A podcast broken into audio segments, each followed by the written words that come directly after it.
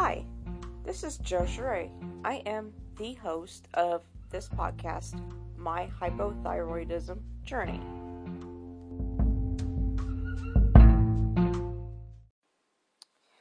Did you know that you can support my podcast? There are three different levels that you can support my podcast. We have a 99 cent per month contribution. We have a $4.99 per month contribution. And we have a $9.99 per month contribution.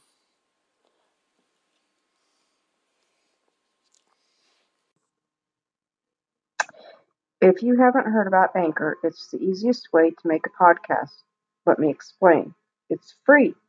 There's creation tools that allow you to record and edit your podcast right from your phone or computer. Anchor will distribute your podcast for you so it can be heard on Spotify, Apple Podcasts, and many more. You can make money from your podcast with no minimum listenership. It's everything you need to make a podcast in one place. Download the free Anchor app or go to anchor.fm to get started. Welcome to my hypothyroidism journey podcast. I am dropping new episodes in the month of April. I took a little bit of a hiatus in March, um, just because there's a lot going on with the coronavirus, COVID 19 thing, and trying to figure out a new normal with that. So, with that being said, um, I want to go ahead and just dive into this episode. Uh, I want to talk about risk factors for hypothyroidism and some of the things that you should take into account when you are um, thinking that you need to go get tested. Um, I also want to talk about like environmental factors and um, uh, other uh, things such as uh, family history and whatnot. So, there is a family history of thyroid problems in my family. Um, the woman that gave birth to me was diagnosed with hypothyroidism. And at first, I kind of poo pooed that off because I was just like, well, I, I there's, I you know, there's nothing wrong with me. I'm never ever going to be hypothyroid. But, um, yes, uh, there is a chance for you to become hypo if you have a already have a family history of thyroid problems. Uh, personal history of thyroid problems or irregularities. Um, that really, I, I, that doesn't really apply to me per se.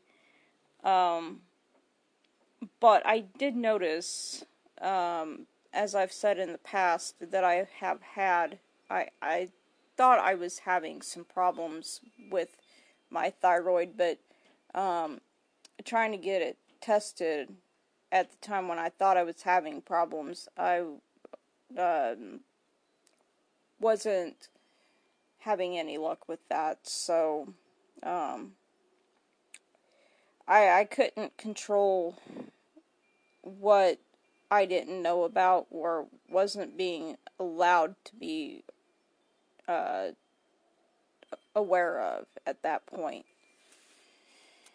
And again, I'm just going through some of the stuff that uh, pertains to me, uh, that might pertain to other people. Um, I'm again going out of this book that it's actually become my Bible. Um, it's called Living Well with Hypothyroidism. What your doctor doesn't tell you that you need to know and it's written by Mary J. Shomon, S H O M O N. And you can get this on Amazon. Um, that's where I got this, and two other books that I used to check out from the local library here. And then I was just like, well, you know, at one point in time I had the money and I decided that I was just going to go ahead and get these three books and that way I could have them at home. Uh, I will, here in a minute, I will share the title. At the end of this podcast episode, I will share with you the title of the other two books. I think I've shared them with other, shared them in other podcasts, but um, I will share them again. Um, anyway, getting back into it. Um, if you have a family history of insulin dependent type 1 diabetes, I do have a family history of that in my family. My great aunt Dorothy on my grandmother's side, uh, maternal grandmother's side, she had type 1 diabetes. And she, that's what claimed her life. Now, later, my grandmother and my grandfather both developed type 2 diabetes. So that's a risk factor in my family. My uncle on my dad's side of the family has diabetes as well, and he is treating it with insulin pills. Um, now, aging is um, another factor. Um, now, when I was diagnosed with hypothyroidism, I was diagnosed about seven, eight years ago. Seven years. No, it'll be eight years in August. No, yeah. It'll be eight years in August. And so I would have been around 40 when I was diagnosed with hypothyroidism. And so there is, you know, as you get older, your metabolism slows. And honestly, when I was having all of these problems, that's what I attributed it to. Was just I was getting older and my metabolism was starting to tank. And that's what some of the doctors and nurse practitioners were telling me too. Were was that you're getting older and your metabolism isn't going to be what it normally is when you're younger. So I kind of fell into that trap of lies and uh, just let things ride. Um, according to this, though, it says the American Association of Clinical Endocrinologists states that thyroid problems affect 1 in 8 women ages 35 to 65 and 1 in 5 women 20% over 65. So I fell into I fall into that age range. I was one of eight women in the 35 to 65 age range. And um, that's kind of a sobering thought. But, you know, again, uh, I wasn't being tested like I am now to know that I needed to start managing this at an earlier age. Um, also, fertility pregnancy and hormonal issues.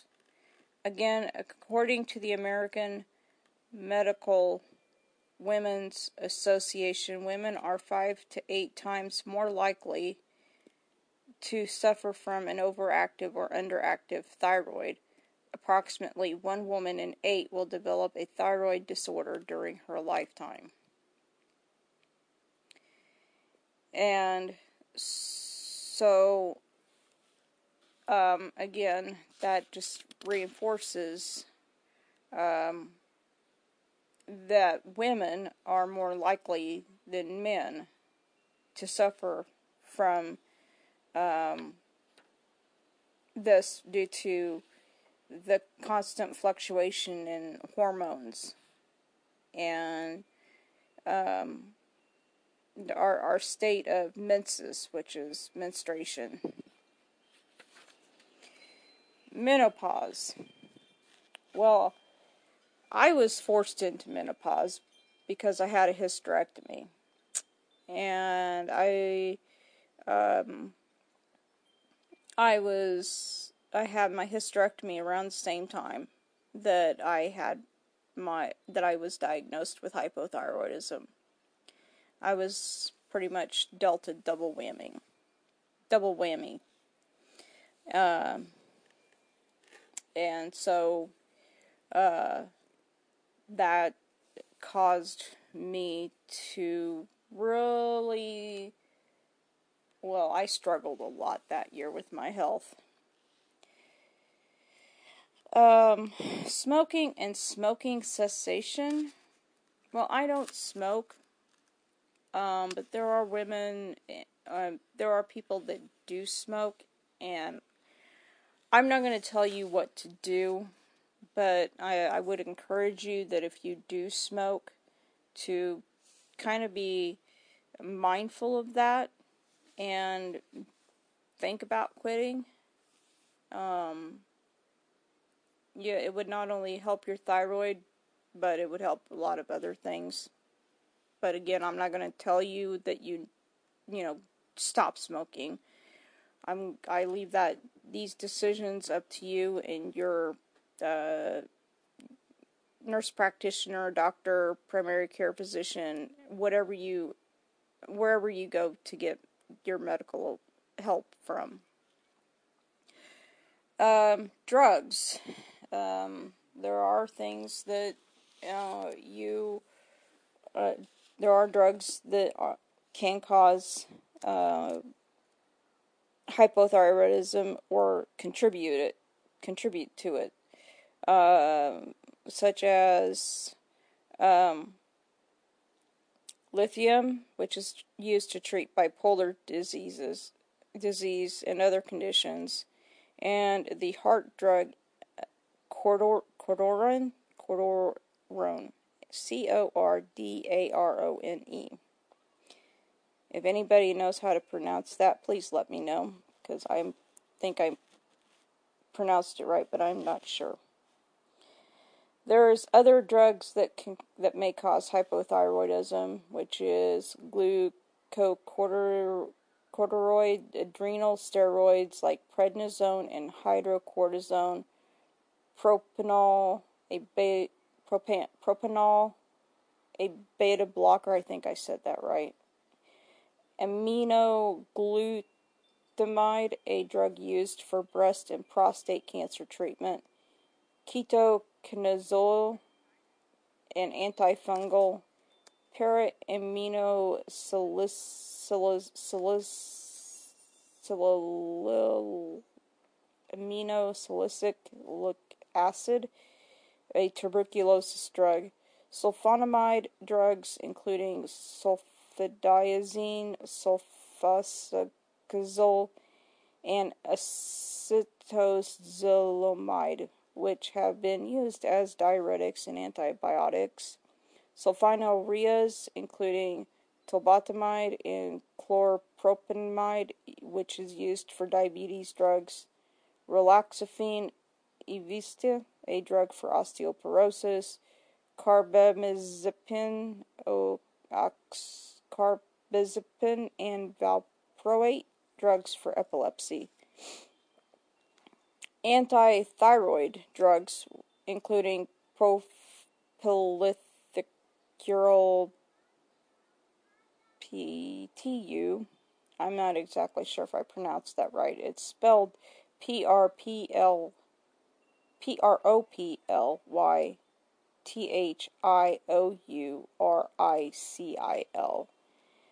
Methimazole, tapazole, and carbimazole can, of course, also cause hypothyroidism. Um, I, again, I may have totally murdered all of those drug names. And if anybody out there would like to correct me, I welcome the correction. um, because I want to make sure I get this right for people. Also, iodine imbalances. Uh, severe iodine deficiency is known to cause hypothyroidism. So that's one of the things that they ask you to uh, look at increasing when you become diagnosed. You can get iodized salt anywhere that you buy groceries at. Um, I want to, I, I, don't have it highlighted in here, but um, alcohol during pregnancy. Um, I never drank when I was pregnant with either of my children. So, um, I, I would encourage you that if you are pregnant or working on becoming pregnant to consider giving up alcohol. Uh, again, I'm not telling you, I'm just asking you to consider that. Um, overconsumption of goit- goitrogenic foods, such as Brussels sprouts, rutabaga, turnips, kohlrabi, radishes, cauliflower, African cassava, millet, babassu, which is a palm tree coconut fruit popular in Brazil and Africa, cabbage, kale, soy products. Again, there's the soy. I I've been uh, a very strong proponent of giving up soy, and I did it, and it has worked. Horseradish, mustard, corn, broccoli, turnips, carrots, peaches, strawberries, peanuts, spinach, watercress, mustard greens, and walnuts. And also, infants that are on a sole diet of soy formula. So, the deck is stacked against us with the soy industry from the beginning on that. Um, now, you can cook the cabbage and the kale and the carrots and the broccoli and all of that. If you cook those, then it um, it releases the goitrogenic uh, or the goitrogens uh, that are in the food in those foods. Uh, again, here we go. Overconsumption of soy products. Uh, this is anti-thyroid and can have long-term goitrogenic goiter, goitrogenic effects. Long-term oh, consumption of soy products can promote the formation of goiters and the development of autoimmune thyroid disease. So, again, soy is in a lot of things that we don't think it's in. Um, your breads, uh, your mayonnaise, your salad dressings. Um, the list just goes on and on and on. I have some stuff on my Instagram that I've posted that shows you what are soy free options with mayonnaise and salad dressing. And I've also made a couple of YouTube videos, and I'll put those links in the description below, uh, to the podcast. Environmental exposures. This was a huge eye opener for me um, because I was researching some stuff in my county, and wow, uh, that's going to be a whole other podcast. Um, so, some of the environmental exposures can be X ray and radiation treatments. Now, if you have been diagnosed with a thyroid condition, um, it is recommended that you ask for a thyroid or a throat guard when you get x rays. so that the radiation from the x rays doesn't further damage your thyroid. So that's one of the things when I have to go get x rays or a, a mammogram, I make sure and I let them know that I have hypothyroidism so that they know to make sure to um, proceed with the x ray or mammogram um, with that in mind and take the necessary precautions.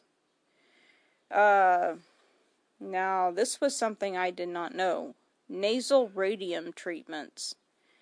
Uh, this says that during the 1940s through the 1960s, nasal radium therapy was a treatment used for tonsillitis, colds, recurrent adenoid problems, and for military submarine submariners and pilots who had trouble with changes in pressure. So, if you were born between the 1940s and the 1960s, and you may have had nasal radium therapy, you may be at risk for hypothyroidism. Again, I would discuss that with your doctor. Infections. Um, well, I had a severe infection from my first pregnancy. I had a C section. So that could have also led to me being hypothyroid. Hypothyroid. Severe snake bite. I've never been bitten by a snake, but they say that uh, that is a factor. That was surprising to me. Neck trauma and whiplash. It says that trauma to the neck can uh, cause hypothyroidism, or um, you know, because it's a in that area. It says due to injury to the thyroid tissues themselves. Um, that can be a, a consideration. Nuclear plant exposure. We have a nuclear power plant in the next county over, and which is Pottawatomie County in Kansas. And it is called the Jeffries Nuclear Power Plant. And so I would be really interested to see if there is any correlation between the people that live around Jeffries. Uh, I'd say, you know, uh, not only in Pottawatomie County, but the surrounding counties, if there is any correlation between Jeffries and the residents of the, I would say, four or five counties that uh, would be within that area um, if they have thyroid issues or uh, maybe a, have had thyroid issues this whole time and didn't know about it. Um, this one was kind of interesting. Perchlorate exposure. The source of perchlorate drinking water at many sites is the defense industry and the past production of solid rocket propellants and rocket fuel, with perchlorate as a byproduct.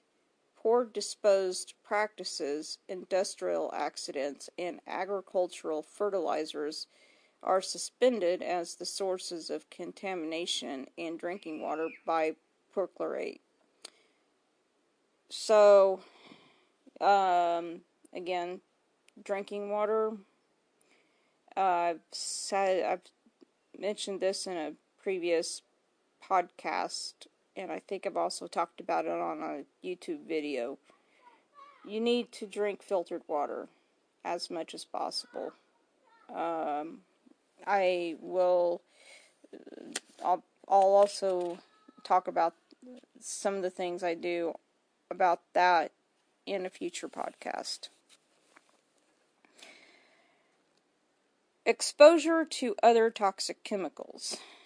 Um, some chemicals of concern include dioxins, methyl tertiary butyl ether, known as MTBE, and oxygenate added to gasoline, and other chemicals that act as endocrine disruptors. Um, Resmethrin, which goes by the brand name Scourge, and Sumithrin, which goes by the name of Anvil, Resmethrin, and Sumithrin synthetic pyrethroid insecticides are registered with the Environmental Protection Agency for use in mosquito control. And some people, allergic responses to pyrethroids have been reported. There are also indications that pyrethroids, pyrethroids, pyrethroids as a class may interfere with the immune and endocrine systems. And they may also have effects on the liver and thyroid, um, which have been reported in toxicology testing. Uh, there is a list of chemicals known to be disruptive or toxic to the immune system and or thyroid toxic uh, at www.scorecard.org. Now, when I went to that site, I found a lot of surprising data with the state, or say, say the county that I live in. And um, I'll be talking about that in a future episode as well. So, um, I know I threw a lot at you on this.